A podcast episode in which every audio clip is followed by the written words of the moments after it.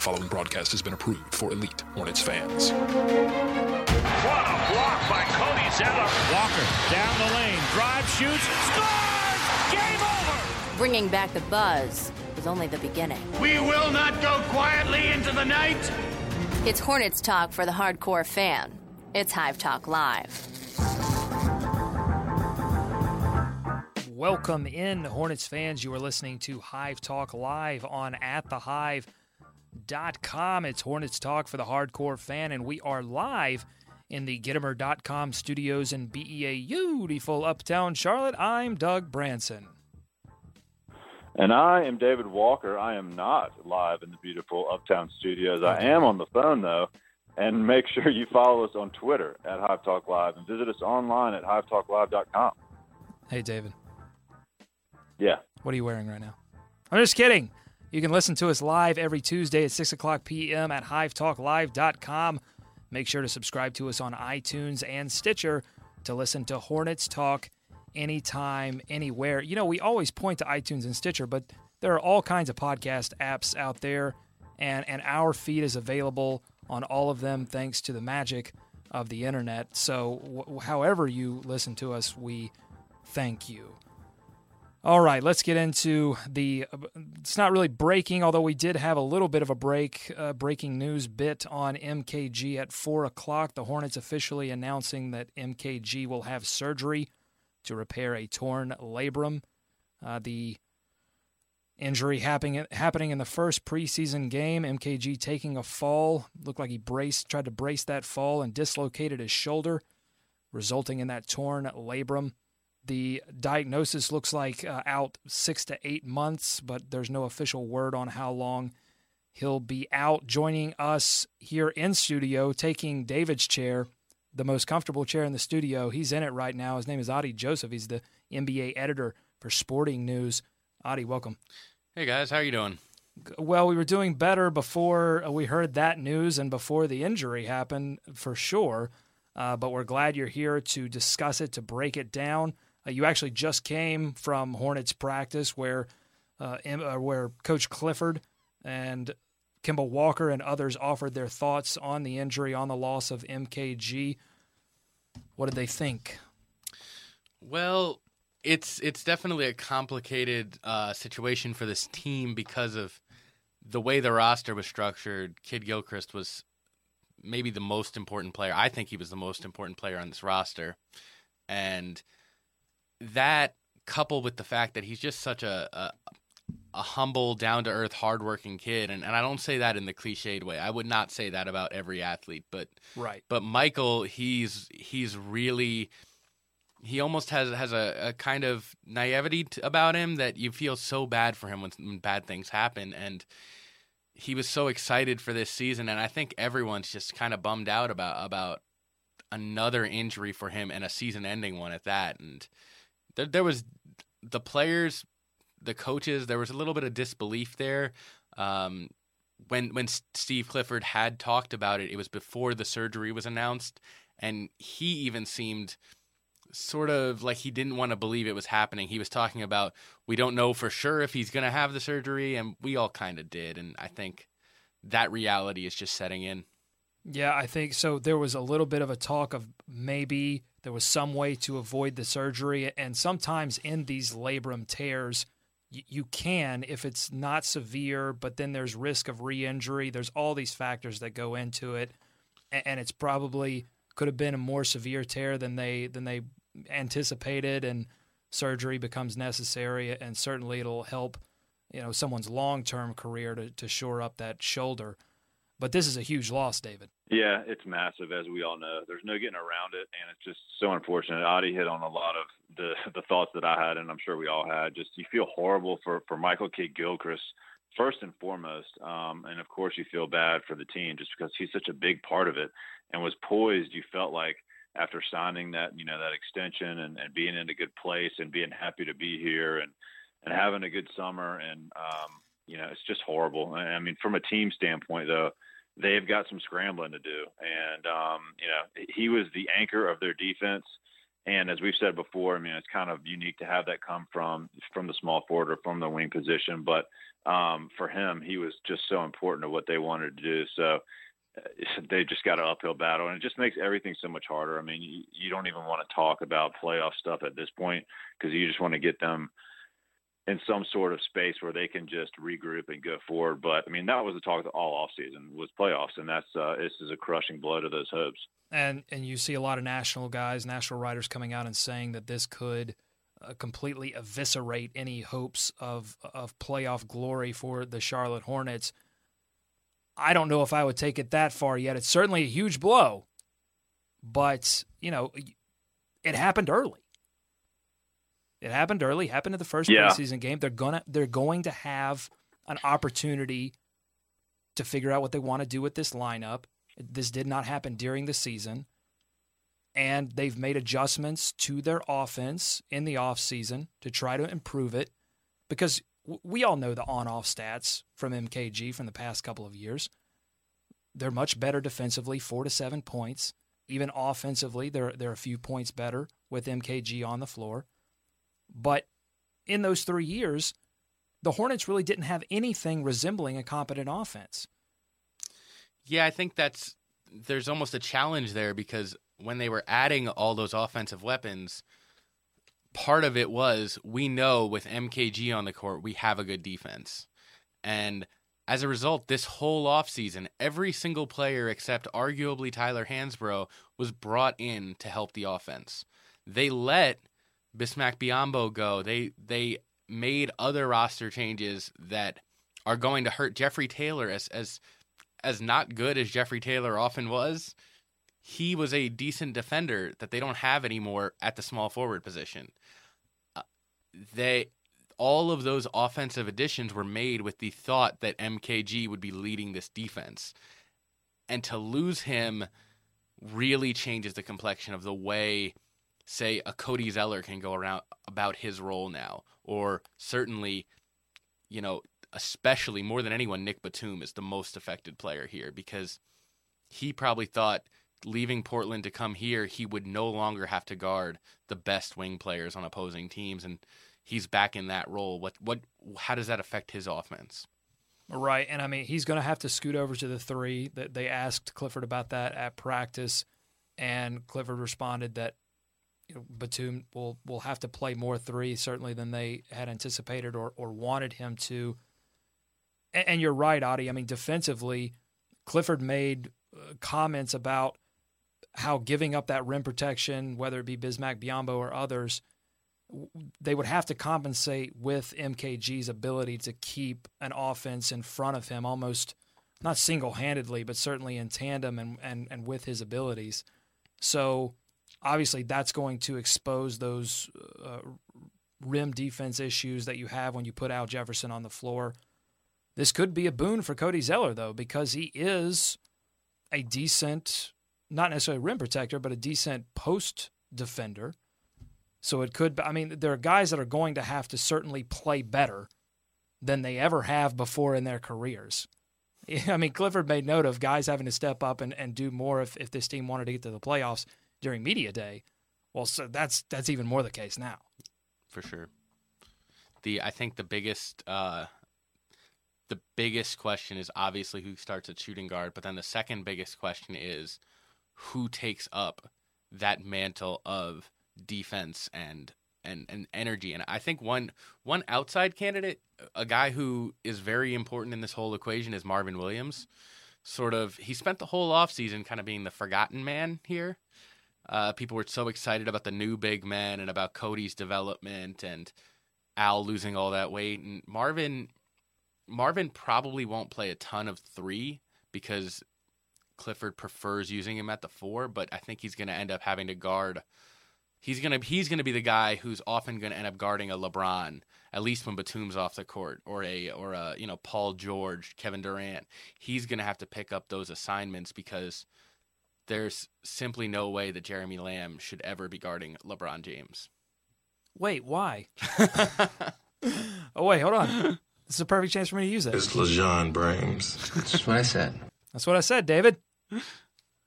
Uh, well, they asked uh, Clifford about what they were going to do, what adjustments uh, they may make in the absence of MKG. And he said, The following broadcast. He said there are so many different ways to go. PJ will get a good chance. Jeremy Lamb will be there. We could play Marvin some at small forward. When asked again about Lamb uh, being the logical person to start in this instance at the two, uh, Clifford agreed, but he also likes him as the first wing sub off the bench, and and he went on to say that once you make that adjustment and say, okay, well, Lamb was the first wing sub off the bench, but now it, it we're making him the starter. It's sort of roller coasters or or snowballs at that point, and, and now every, seemingly everyone uh, except for your uh, guaranteed starters are having to change their role, and that can send a team even this early before the season can send a team uh, into a spiral. So that's the danger. And how easy would this be if if PJ Tuck uh, PJ, Hairston were to be able to give them something? Um, that's not clear right now at all, and it would be a stretch to imagine Hairston being able to play a ton of minutes. But I think uh, you know what coach is talking about there. What what Steve's talking about there is if you start Troy Daniels at shooting guard, hypothetically, Troy can only play one position. There's that's clear. He can only be a shooting guard. Right. You start him at shooting guard, you give him 20 minutes at shooting guard, you have Jeremy Lamb who can kind of play both positions off the bench and that gives you more versatility for what you do with Jeremy even if you're playing him more minutes than Troy. So for Clifford, he wants to make sure that at all times he either has Batum or Lamb on the court. You can almost assure that. And and by starting Troy with Batum, he's giving himself a little more cushion for for making that happen. And the decisions are tough right now because they have so few players who are small forwards. In fact, basically Batum is the only traditional small forward on the roster. And they are maybe looking for another alternative in Damian Wilkins. They they made that signing. Your thoughts on Damian Wilkins? Is that an option? I mean, if they don't want to go with Lamb as the the starting two guard, if Damian Wilkins impresses, could that be an option to keep Batum at, at the two and keep Lamb on coming off the bench for scoring, keep Lin coming off the bench for scoring?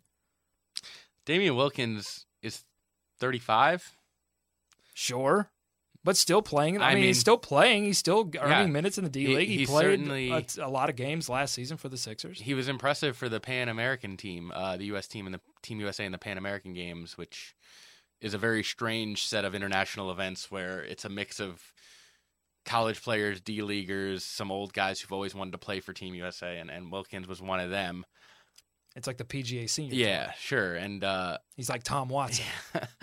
and so Tom Watson's good at golf, is what I'm right, saying. right, and maybe maybe Damian Wilkins can can make this roster more likely. I think you see them hold that hold open that 15th spot until they fall in love with a guy. And you know, right now you can't offer 10-day contracts, but once that starts, they may want to cycle through some D leaguers with that four, that 15th roster spot as a way to see who can be the guy that they trust with those minutes that they need at small forward, which, you know, it'll be interesting to see too. Uh, This whole thing could very much affect Aaron Harrison's chance with the team. I was just going to say, I mean, we talk about guys that will have to step up. Lamb, Hairston, eh, you know, Wilkins will have an opportunity. But if you're talking about guys who this just really devastates in terms of their chances of making the team, Aaron Harrison was, without a doubt, would have been a luxury keep. And it's tough too for the Hornets because they don't have a D League to assign him to or they won't have control over him where he goes, what role he plays within a team. So that's tough for the Hornets as well. But yeah, I mean Aaron Harrison, that that's that's tough news for him as well. But I yeah, it's it's it's a tough situation with MKG being out, not only on the defense but also on the offense because he ignited transition opportunities and, and he could finish those transition opportunities with his speed, uh, with his ability uh, to get to the rim easily and to take contact. And now that's that's going to be a struggle as well. I think that's where uh, guys like Lin and Kemba and Batum as well will have to step up and, and provide those transition opportunities uh, because, you know, along with three pointers, you need those easy buckets from transition.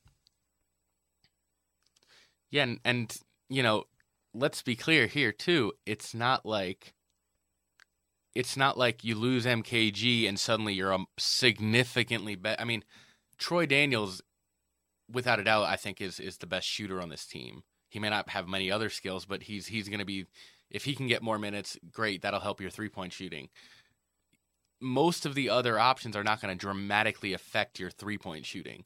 So it's not this this world where the offense is going to be better without MKG. I don't think that's the case because of what what you just said, Doug. And I mean, maybe Dave has something to add, but David, we're having a little technical difficulties with uh, David. We're going to try to get him back on the line here in a bit. So yeah, I mean the the the fact is that MKG's better on offense than a lot of people want to give him credit for.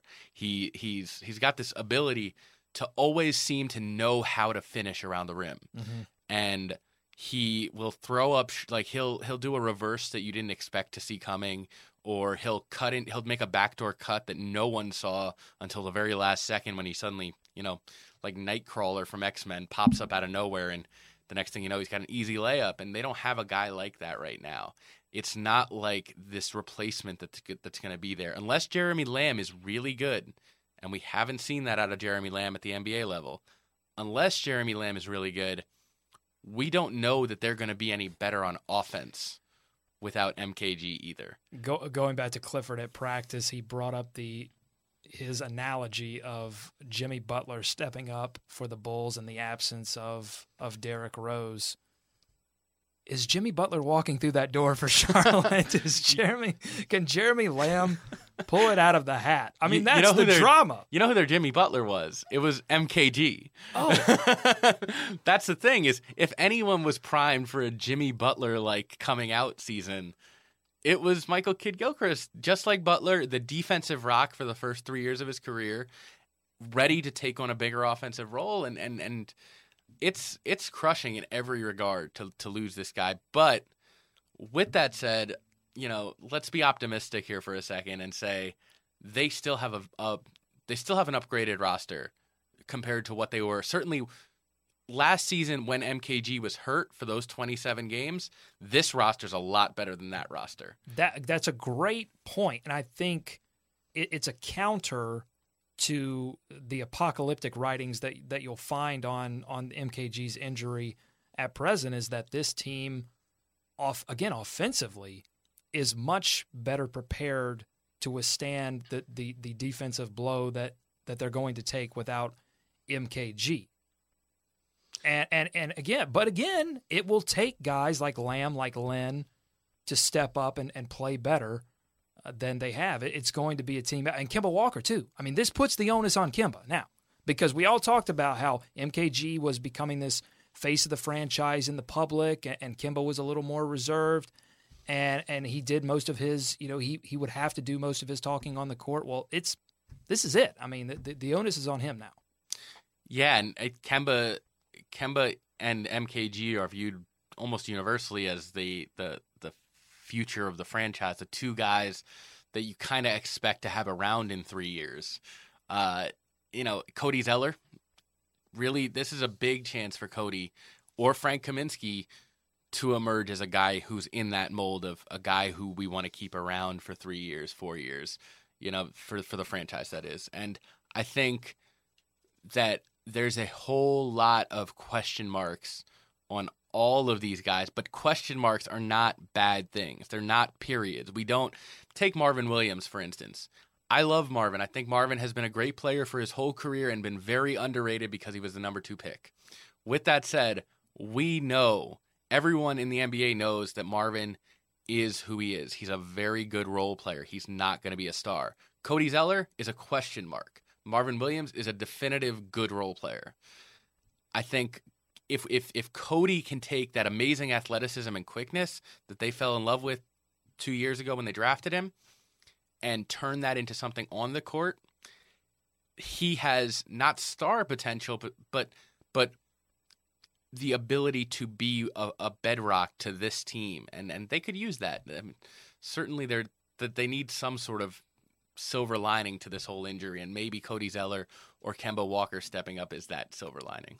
Yeah, the team is going to need a lot of bedrock at this point to recover, and, and we'll we'll keep an eye on it. I mean, this now this China trip, as if it already didn't have enough significance with it being part of the global games, and we're going up against uh, the Clippers and Lance Stephenson, and you've got Lin and China. I mean, there's already the storylines were already built in, and now, you know, I might have to crack open three Red Bulls and and stay up till 1.30 in the morning to watch this game live.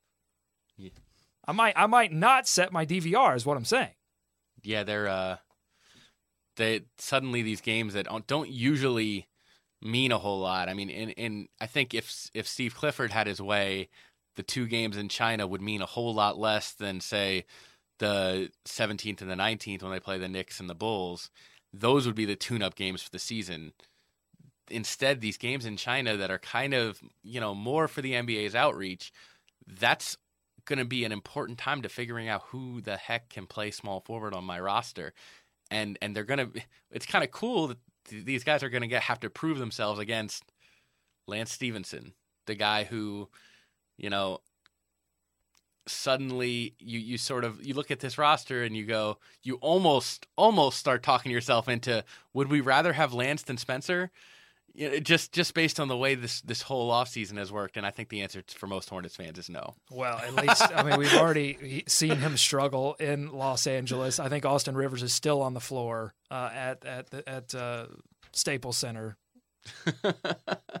Stephenson still hasn't picked him up. Yeah, it's it's gonna be fun. And and then you have Paul Pierce too, who if if Paul Pierce loves one thing, it is going against a weak shooting guard. When he gets to defend when he gets defended by a little guy.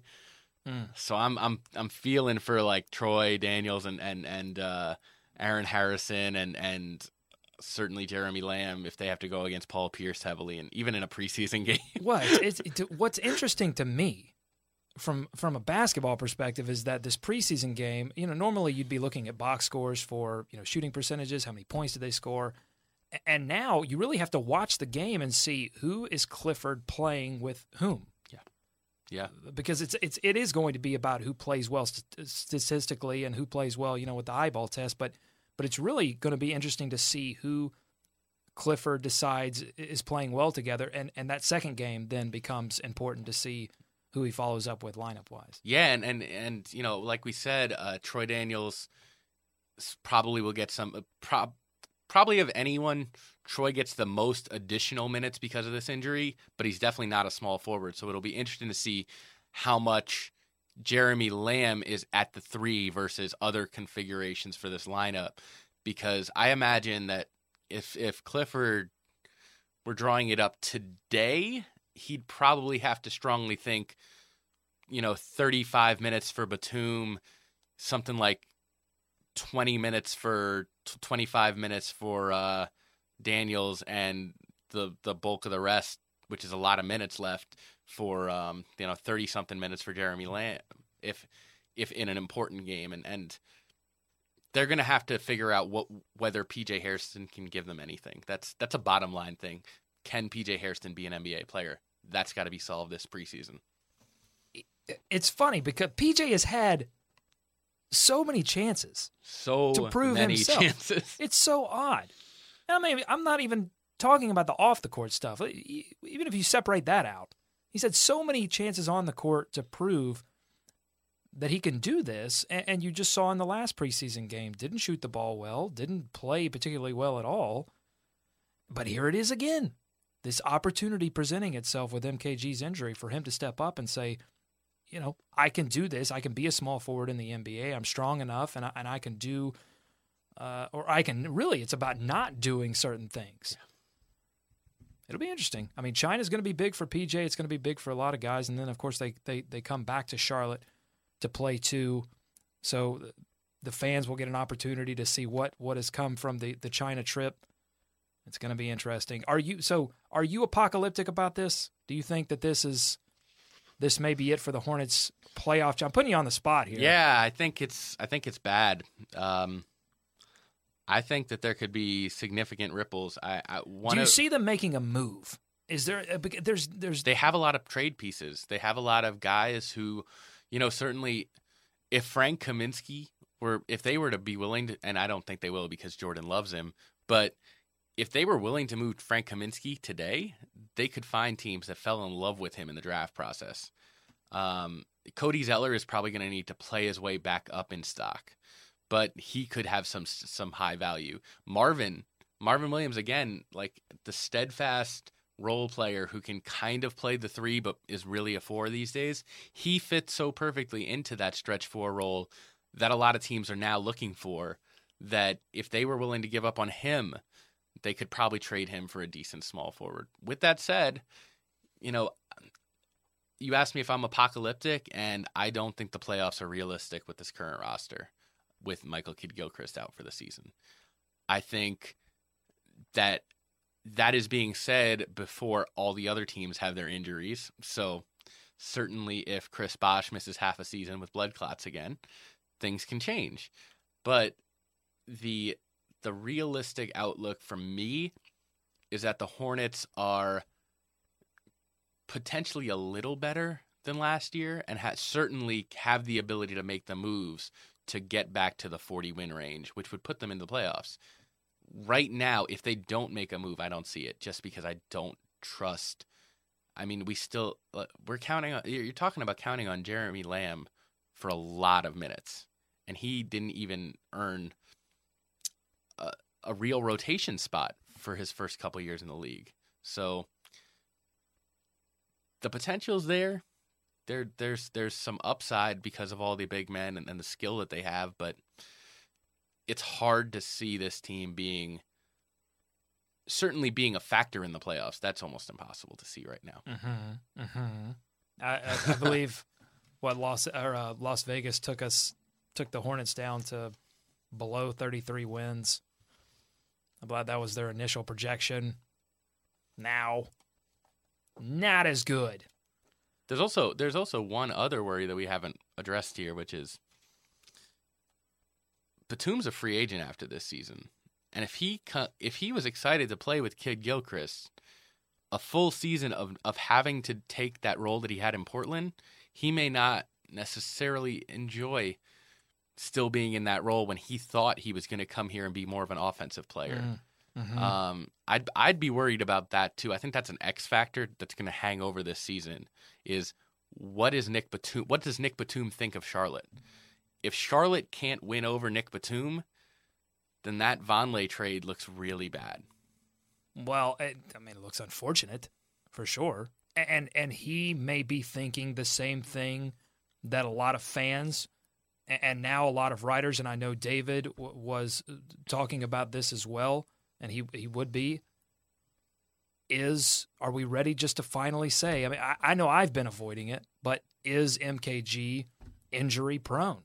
This particular injury seemed really unlucky. It didn't seem like some of the other injuries where MKG was throwing his body around the court and and tweak this, tweak that, stress fractured this.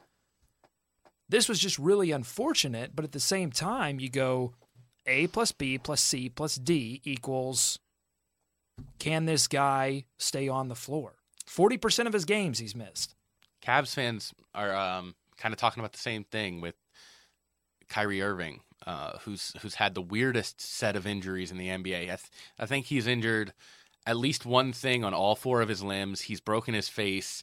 He's had a back issue, I believe. You know, he, Kyrie He's had, like he's like the game operation. and if you look at every one of those injuries, and if you look at Greg Oden, every one of Greg Oden's injuries until the end, they all seem like separate things. Mm. It seemed like how do you how do you break your foot on your right leg and hurt your knee on your left leg? How are those related? But there are simply people who are are injury prone. That there are simply people who do not have the the ideal rehabilitation factors or you know that and then there's players who just never get injured we've never really seen lebron get injured for all the hits for all the fouls, for all the times he, he lands on the floor. We've never seen LeBron get injured.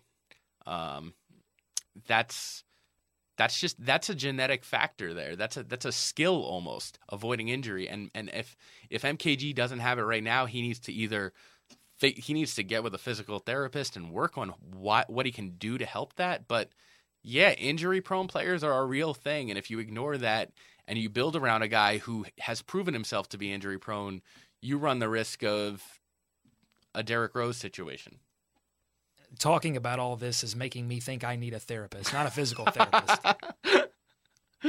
uh, but the thing with MKG and the thing with any dislocation that you worry about is re-injury. So you top you top that on there uh, because once once something dislocates, the the the chances of it doing it again uh, increase. Absolutely. And you just don't know how. And and we talk six to eight months, but that's pure projection. I mean, this could be everyone seems to think this is season ender. Because six to eight months would put them back around April. And again, you don't know where the Hornets are going to be. Then would they be a playoff team? That doesn't look like that. But it's just tough. It's tough. But uh, we we thank you, Adi, for for popping in here and, and, spending some time with us, talking through all of this stuff. You you, you were honest. You laid it down. You laid it all out. I'm sorry. I'm sorry, Hive Talk Live. I did not. Uh, I did not mean to make it no, that real. Listen, we wanted no. we wanted you to give it to us straight. Uh, well, uh, thank you for having me, and uh, you know, have a great show. I'm sure Austin will be great. And well, listen, we yeah, we've got a lot to talk about. We're going to talk about the preseason because look, as you know, as unfortunate as this is, the season goes on the season goes on. And I and the I season think, hasn't even started, so it can't go on. Well, you know, that's true. But the I'm preseason excited. goes on. I'm excited, and I'll be there, and I'm sure I'll be back here. So thank you very much for having me. All right, thanks, Adi. We're, we're going to have him back for sure to talk about things that are going on during the season, and we've got a lot more show. We're going to talk about the preseason. This is so, it's turned into a solo show. I'm the only voice you're going to hear from now on, so buckle in. Hope you like the tone of my voice. We're going to talk about Damien Wilkins real quick. So again, the Hornets signed uh, Damien Wilkins from uh, he played his college ball at NC State and Georgia. So uh, North Carolina fan, North Carolina State fans may be familiar with the name. Spent a few seasons in uh, Seattle, then Oklahoma via Oklahoma City, and most recently played with the Philadelphia 76ers, and then played spent some time in the D League as well. Look, Wilkins again. If if he were a significant factor in the NBA that then another team would have him. So there's there's that. But he's big, he's strong, he can finish through traffic and contact, and he's athletic enough to get separation on his jump shot. It's just consistency. That's that's what it is with a lot of these guys. Can they consistently produce that? Not much talk about his defense, uh, but he does have a nice step back, nice turnaround jumper. I mean, he has uh, basketball moves. Uh, so it'll be interesting to see him. And and honestly, it was a, so we've we've got a stroke of misfortune that results in MKG being out for what looks like the season with Damien Wilkins. He got a stroke of fortune, and he wrote about it on his blog. Jo- the the process of joining the Charlotte Hornets, he said, I figure. So he's he's here's the situation. Damien Wilkins, he's at the airport. He's got a connection flight that goes uh, from Atlanta. It connects in Charlotte. He's about to head off to, to play internationally. And so he's sitting in Charlotte's airport. And Damien Wilkins writes on his blog I figured I had enough time to grab a quick bite to eat. So I went to a cafe near the gate and ordered breakfast. When my food finally came, it was about 50 minutes until my flight was leaving. My phone rang and it was my agent. His words Damien, do not get on that flight he said emphatically. I asked, So we're a go with Charlotte? He said, Yes, sir. I was so excited and in disbelief that I didn't really know how to react. I don't remember eating any of the food I ordered, and I think I walked out on the bill. Well, that's okay, Damien. I think even with this non-guaranteed contract, I think you'll have a few dollars to throw to the uh, uh, the fine staff at the uh, Charlotte Douglas Airport. But uh, that's just a funny story. I mean, you're sitting in the airport, you're 50 minutes away, the clock is ticking, you're about to go play internationally and you get a call from your agent, and all of a sudden you're with the Charlotte Hornets, and Damien's seemingly confident that he's going to be able to carve out a role for the Hornets. So let's talk about preseason. Again, they, they played two games in Florida. They stopped in Orlando first on October 3rd, and then on October 4th, they played the Miami Heat. Uh, both games W's for the Charlotte Hornets. So that's a positive. We're looking for positives here in the wake of the injury to MKG, and that brings us to uh, another Hornets hot topic here. I, I thought they played. I, we got a chance to see them play in Miami thanks to Fox Sports Sun uh, giving some coverage. Again, preseason coverage. I don't want to get into a whole rant here about it, but but I think it's disappointing that the NBA doesn't do more around the preseason.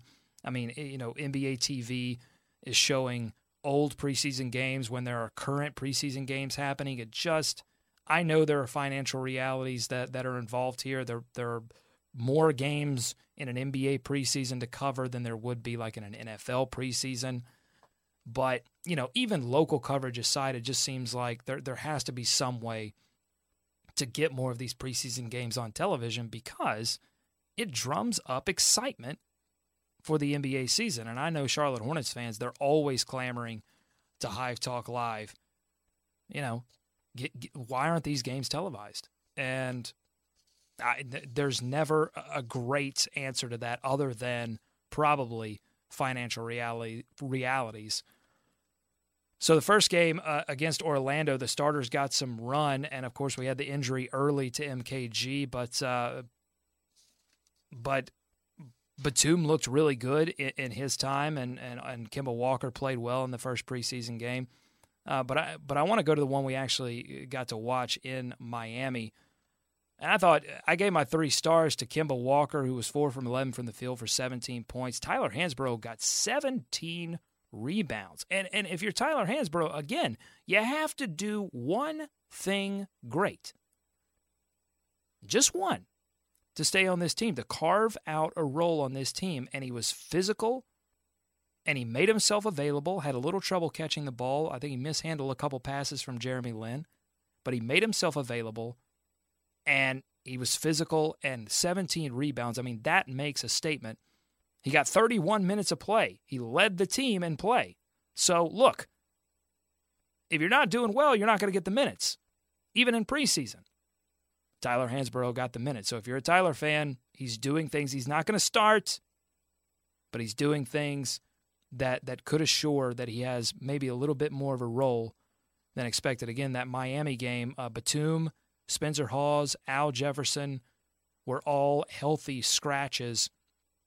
You know, back to back, they're going to rest the veteran guys. But some other promising uh, statistics from this game. Uh, I thought Jeremy Lin played well 10 points, three of seven, moved the ball really well, got into the lane, and, and made some really flashy passes that, again, a, a couple of them were mishandled. Did have four turnovers, but again, I thought I thought I thought he played well, and everyone got to the line, and that's going to be a key factor. Twenty six of thirty one from the line for the Hornets. That's outstanding, and and held the Miami Heat fourteen of twenty. And let's say this: the Miami Heat decided to play their starters. I mean, Chris Bosh got 23, Wade got 22 minutes, Goran Dragic got 25 minutes, Justise got a good look, 28 minutes nine points on two of nine shooting. He's still struggling to shoot, as as was uh, our rookie Frank Kaminsky, three from eleven, three for eleven, I should say. He did snag 11 rebounds, scored nine points. All three of the, his makes were from beyond the arc, so that's promising if you're a Frank Kaminsky fan. Shooting the ball from beyond the arc well, he was three of five from out there. Let's check Twitter here, by the way. We've got a lot of tweets going on now. I think uh, our, our producer Katie really drumming up some interest here on Twitter. Our our fearless leader, Joshua Priemski, commenting on the, the MK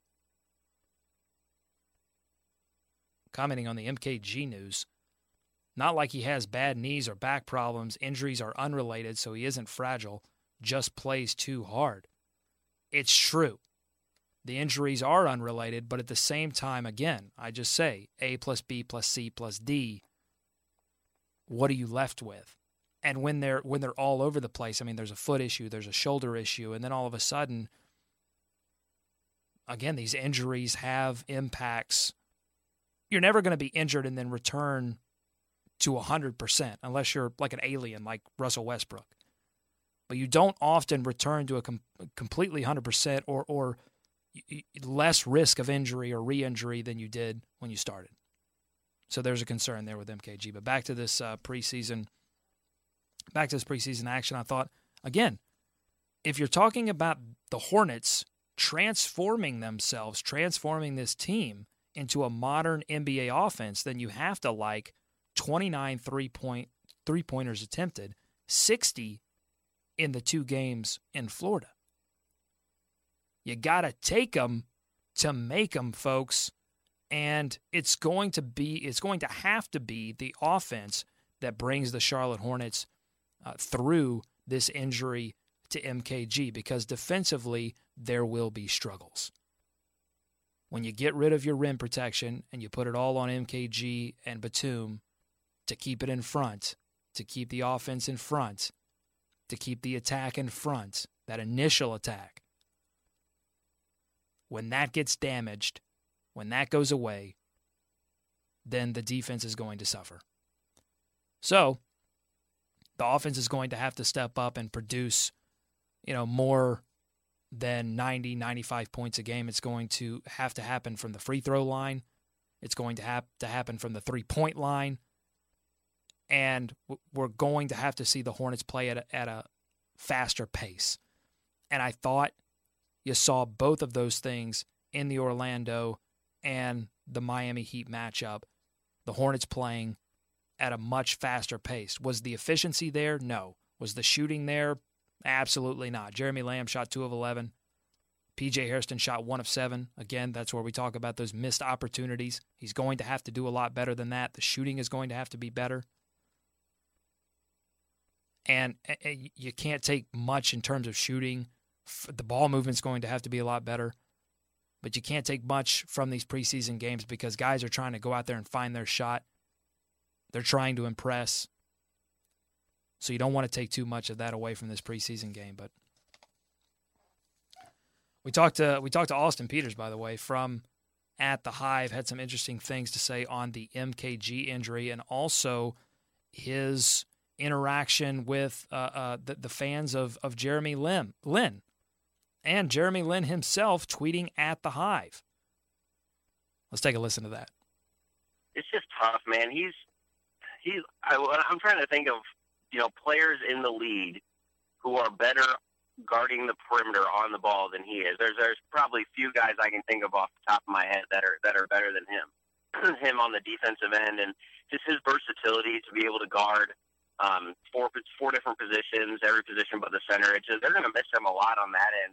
Um, and I know he isn't the most offensively gifted guy. He's worked hard a lot at it uh, throughout the course of his short career, but he's still a really smart guy, and he just plays so stinking hard every game. And it's just to pull a guy that you know really is the heart and soul of their team. You know, just to pull that guy out of the lineup because of you know this unfortunate injury is just it's just it's going to be tough to replace him. Um, I mentioned Lamb, Hairston. Um, they might try and go small sometimes. I know Brian Roberts was playing with Jeremy Lin in the second unit as the off guard. Um, obviously, we'll, we might see a little bit more of Jeremy Lin and Kemba. I don't know if we saw that the first two games. I don't know if that's something that Coach Clifford's wanting to say for the regular season or um, what the deal is. But I mean, that's you know, when a guy like that goes down, it's next man up. You know, guys like Lamb, like uh, Hairston, and you know maybe Marvin Williams will switch back to the wing a little bit. I know he's been starting and playing a lot at the four. Um, it's just you, you got to kind of take what you have and try and piece things together. I don't think that they have the assets uh, in hand to make a trade to go get um, maybe a wing that's available. Um, just off the top, I haven't thought about this before. I'm just kind of spitballing, thinking out loud. I think Avery Bradley from the Celtics might be somebody that I, if I were them, I would maybe try and target, maybe make a call and see if he's available and for what price. Because um, he's a really good two-way player. He shoots the ball really well um, one of the one of the better on ball defenders in the league, like MKG. So I don't know. I I don't like I said I don't see them taking that route. Um, but man, it's just I, re- I really don't know. It's just kind of a crapshoot. You know, we're not we're not going to really be able to tell until games start getting going and see.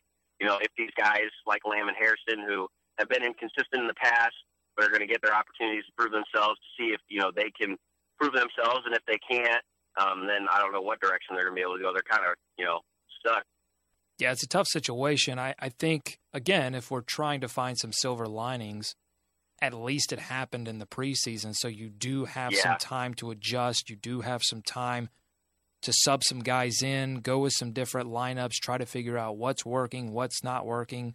I mean, it couldn't it could not have happened any earlier. I mean, the first preseason game, MKG going down. Uh, But okay, Austin, you did mention Jeremy Lin. Uh, we can't we can't not talk about this because it was. I mean, it even got to national guys when it gets to when it gets to like when these Twitter things happen. So here's what happened. So there was a little dust up with the Lin Twitter. A couple of guys, maybe not the entire the the entire Lin Twitter confederacy, but do you do you have anything to say? Do you want to? Do you want to? You have a platform here. We have a lot of fans of Lin that listen to us, uh, that that respond to us on Twitter. You have the platform. Do you have anything to say? Well, I think the first thing I want to say, um, well, first off, it's funny. Oh, by the way, but before before before you say anything, Austin, I just want to put this disclaimer out: the views of Austin Peters are, are not necessarily indicative of Hive Talk Live. All right, there, I got I got my I got my disclaimer out there. Go ahead. Oh my gosh! No, I. This is the second time that I've written something, and and I've gotten a lot of uh, negative feedback from Jeremy Lin supporters. No, I. You know, ever since Lin kind of came on the scene several years ago, um, I'm a I'm a huge Christian. I'm a follower of Jesus Christ. He's my Lord and Savior. And when I found out that Jeremy's a believer, obviously, like he immediately became one of my one of my favorite players in the league. So ever since he started playing in the league with the Knicks and with the Rockets, Lakers, and now with the Hornets, he's been one of my one of my favorite players. Like I somebody that I've somebody that I've watched a lot and somebody that I've followed closely. You know, and so I mean, I I just don't. I feel like I'm the last person on earth that people should be attacking for Lin hate because, like I said, I, I love the guy. I've followed him closely and I've watched a lot of his stuff. There you go, Austin Peters joining us a little earlier.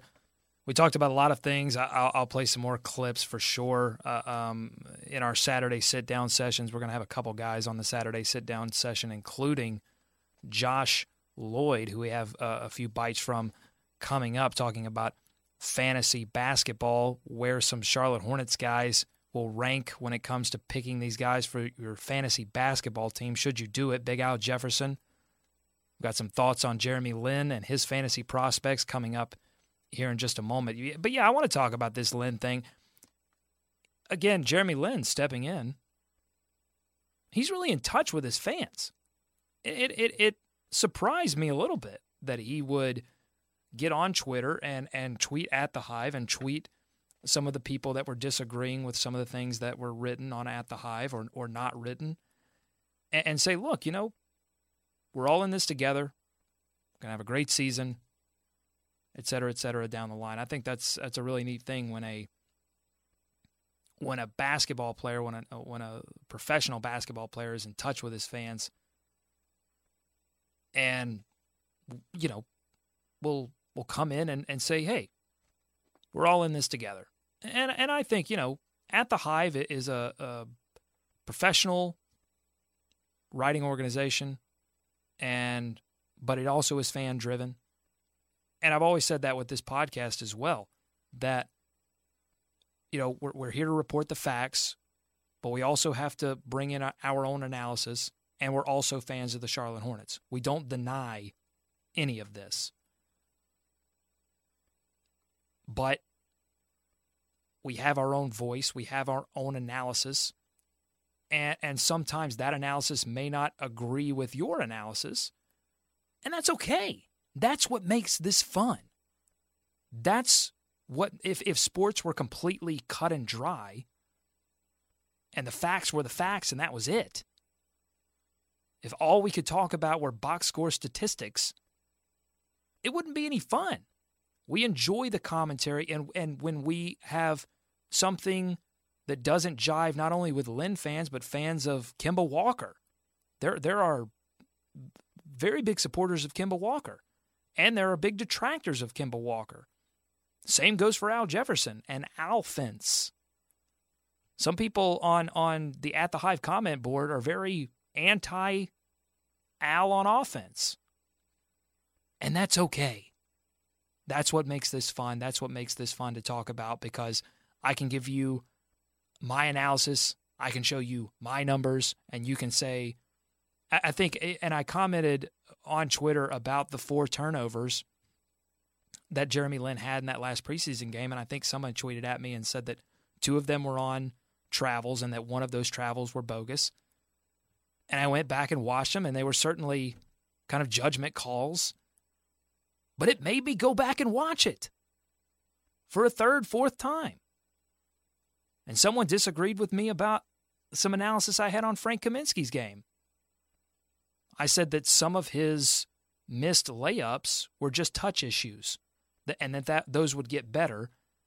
And and someone tweeted at Hive Talk Live and said that he was it, was it was a strength issue that he was getting pushed off the ball, thrown off balance, and that's why the shots didn't go in. I went back and watched the tape.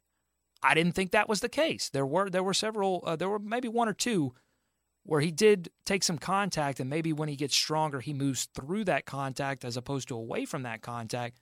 But I thought a majority of the layups he was able to use his quickness and his his footwork to get by a guy to the rim and then he missed on on you know maybe just going up his first layup was way too strong and then he had a few that that were not strong enough but again that's what makes this fun that we can disagree and so i say look we're going to say some things that are that are supportive of the hornets and lin and Kemba and Al, and we're going to say some things. We're going to be honest when we see something that we think needs to be criticized. We're going to criticize it, and, and all all we ask is that you just keep following us and you keep talking to us and you keep telling us if you think we're right or you think we're wrong because we'll go on on this Twitter feed here and we'll read it on air.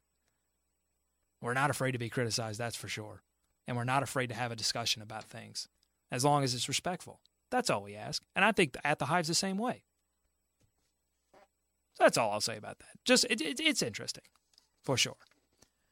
Let's talk about fantasy because uh, the the well, let me first say Hornets are heading to China for their next two preseason games, both against Lance Stephenson and the LA Clippers. I'm I'm pretty sure they have some other guys on that Clippers team as well, but but I know Hornets fans will be interested to see where Lance Stephenson is, how he's doing. Hey, how you doing? doing okay since since you're in LA now? What's going on? Um, October 11th, the first one at 1:30 a.m. Drink a Red Bull, and October 14th at 8:30 a.m. Call out of work. Watch the Hornets. Why not? Been one of those vacation days. This is a Hornets talk for the hardcore fan. I'm just kidding. Don't don't don't call out of work. That's that's absurd. Go to your job. Uh, we're we're certainly not going to condone condone playing hooky from work. Just set your DVR. If you have a DVR, set it. If you don't, ask a friend to set their DVR. If you can't do that, then come back here for for full analysis of those two games because we certainly have our DVR set. We'll be watching. We'll be commenting. We'll do our best to to send a few tweets if we can live. If not, maybe we'll just live tweet our DVR watch. That would be fun. Whatever you do, just follow us on Twitter and Facebook. Hive Talk Live at Hive Talk Live on Twitter, at Hive Talk Live on Instagram, and then it's facebook.com forward slash Hive Talk Live. Okay, fantasy basketball. I, I, I, say like real life basketball right now for Hornets fans uh, is looking a little bleak without MKG. So it's nice to descend into some fantasy basketball talk. Hive Talk Live will be starting a fantasy basketball league. It's going to be through ESPN.com. It's going to be a Roto League. And I sat down with Josh Lloyd from Red Rock Fantasy Basketball. That's redrockbasketball.com to discuss Hornets, a few players. We talked about Nick Batum. We talked about Jeremy Lin. We talked about Big Al Jefferson. I have a few clips to play for you. But if you want to hear the entire interview where we talk about fantasy basketball strategy, listen to us Saturday for our, our Saturday sit down. That's going to be fun. And if you want to join our league, our ESPN.com Roto Fantasy League, email buzzbuzz at hivetalklive.com with the subject line Fantasy League. That's buzzbuzz at hivetalklive.com. Fantasy League as your subject. You can leave us a note if you'd like, but we'll email you more information when we establish that league. There's only going to be 20 spots, I believe, for that ESPN league. So make sure you email us at buzzbuzz at hivetalklive.com right away. First 20 we'll add to the league. And we're also thinking about now, I know there's a lot of controversy around daily fantasy sports, DraftKings, FanDuel, but I like the idea of basketball and daily fantasy sports. I think it's interesting and I want to try it. So we're going to do a free league on FanDuel. So if you want to join the free league on FanDuel, shoot us a note, buzzbuzz at hivetalklive.com, subject line FanDuel, and we'll give you more information about that. And we'll talk about it on the show for sure. And we'll bring Josh Lloyd of RedRockBasketball.com on to talk about the league because we want him involved in the league. It's going to be fun. Fantasy basketball. I'll try to draft all the Hornets. We'll see what happens. I did talk to him. Uh, first, uh, we, we got into Big Al Jefferson. Obviously, last year was a struggle to stay on the floor, but he was still a 20 and 10 guy. Where is his fantasy value? Here's what he had to say. It's, I think he's I think he's comfortably a top 50 guy. I say comfortably. I've got him ranked at 48, so that's not that comfortably, but it is still inside the top 50. We know that he was a top 20 player before last season. He had a lot of problems, as you're well aware of, last year with the knee um, and just with his overall game. It looked like maybe he was starting to come to the downside of his career. But I think that it, at around pick 50, that's pretty good value for a, a guy that 12 months ago we were talking about as a top 20 fantasy player who was a, a legit 20 and 10 sort of guy, solid percentages, nice block numbers there is obviously a bit of risk that maybe the last season's Al Jefferson is the Al Jefferson we're going to get from now on. There's also equal chance that he goes back to being more of that sort of forceful guy who doesn't have the injury problems with his knee and he's able to go more at, at, full steam ahead. So I think that he can provide significant value around that sort of fourth to fifth round area. And, and a lot of, you see his numbers are, are deflated from what they were the season before. The last month or so of the season, he was playing, well, he wasn't playing, but even when he was playing, he was playing really low minutes. And that was dragging his averages down. It might not be by much, but it might have been. He might have dragged his averages down by a point and a half. He might have dragged his rebounds down by a rebound a game. And when you look at the overall season, you go, well, that's maybe not that impressive, but in those limited minutes towards the end, it did it did impact it. That's again, that's Josh Lloyd of Red Rock Fantasy Basketball. That's redrockbasketball.com. So Josh saying, look, Big Al, and, and, you know, we, we talked about how, oh, the offense isn't going to really flow to Big Al as much as it has in previous years. And maybe that's still the case. Maybe they still want to find a way, even without MKG, to make this offense more more ball movement, more more uh, up and down the floor. But you know, the we're, we're, this team is going to need offense. And if Al Jefferson is 100% and if the weight loss means anything, then maybe Al gets a few just a few more looks. It doesn't we don't have to go back to the way things used to be. But just maybe a few looks. Also talked to him about Jeremy Lin and his fantasy prospects because I'll admit, and I admitted it to Josh as well, I'm a little bit of a fantasy newbie, so I didn't know what Lin's prospects were when when he was uh, with the Lakers or with Houston. And I also asked him about what his prospects are now. And by the way, I should say, we talked about this pre MKG. When he gets the minutes, he puts up he puts up enough value that you have to own him in fantasy leagues. He's going to score. He's going to get you nice assist numbers. The steals will be there. Some okay threes. His field goal percentage can be a bit of a worry, but he's he's got enough enough ability and enough enough fantasy sort of talent to to really give you value if he's getting a big enough role. Now we don't know exactly if he's going to get that role, but he only needs 27 to 28 minutes to actually to actually be a fantasy relevant player. All right, so now with this injury, to MKG, you would think that Jeremy Lin's going to have a few more minutes here and there at shooting guard, some more spot minutes at the two. So maybe he does get to that minutes level. I mean, he's the Hornets will need offensive production. So he could be another guy to look at. Also, Jeremy Lamb. How much of a fantasy impact will he have now that MKG will be sidelined most likely for the entire year, listen to a Saturday. Oh, the teaser. Oh, come on, just tell me. No, listen to the Saturday sit down.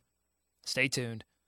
Full interview Saturday with Josh Lloyd from Red Rock Fantasy Basketball. It was a good one because we not only talked about Hornets, but we also talked about fantasy basketball strategy. So if you're into it, into the fantasy basketball, you definitely want to listen to the entire interview. It's going to be a good one. It's been a fun show. It's just been me. I, um, you know, it's I'm doing a little like Colin Cowherd. I hope I, I, I held your attention. I hope the information was good. Don't fact check me. Don't do it. Thanks for listening. Follow us on Twitter, Facebook, and Instagram at Hive Talk Live to get the latest on showtimes and Insider Hornets info. Hive Talk Live is a production of SB Nation and atthehive.com for previews, recaps, and more on your Charlotte Hornets. Visit atthehive.com. Hive Talk Live is a production of SB Nation and atthehive.com for previews, recaps, and more on your Charlotte Hornets. Visit us at atthehive.com. We're back again next Tuesday. Much more on this preseason. We'll talk about these uh, these games coming up in China, and then of course they return home to play the Bulls and the Knicks. We'll have previews of that. Hopefully, we'll talk about the Miami Heat. I've got some stuff on tap. You know, division guys. We want to talk about those guys. So, I'm Doug for David and Social Media Katie. We thank our guest Adi Joseph, Austin Peters, and Josh Lloyd. Again, Check us out Saturday, Saturday Sit Down with Josh Lloyd. More from Austin Peters. It's Hornets Talk for the Hardcore fan. Thanks for listening, folks. It's Hive Talk Live. Let's swarm, Charlotte.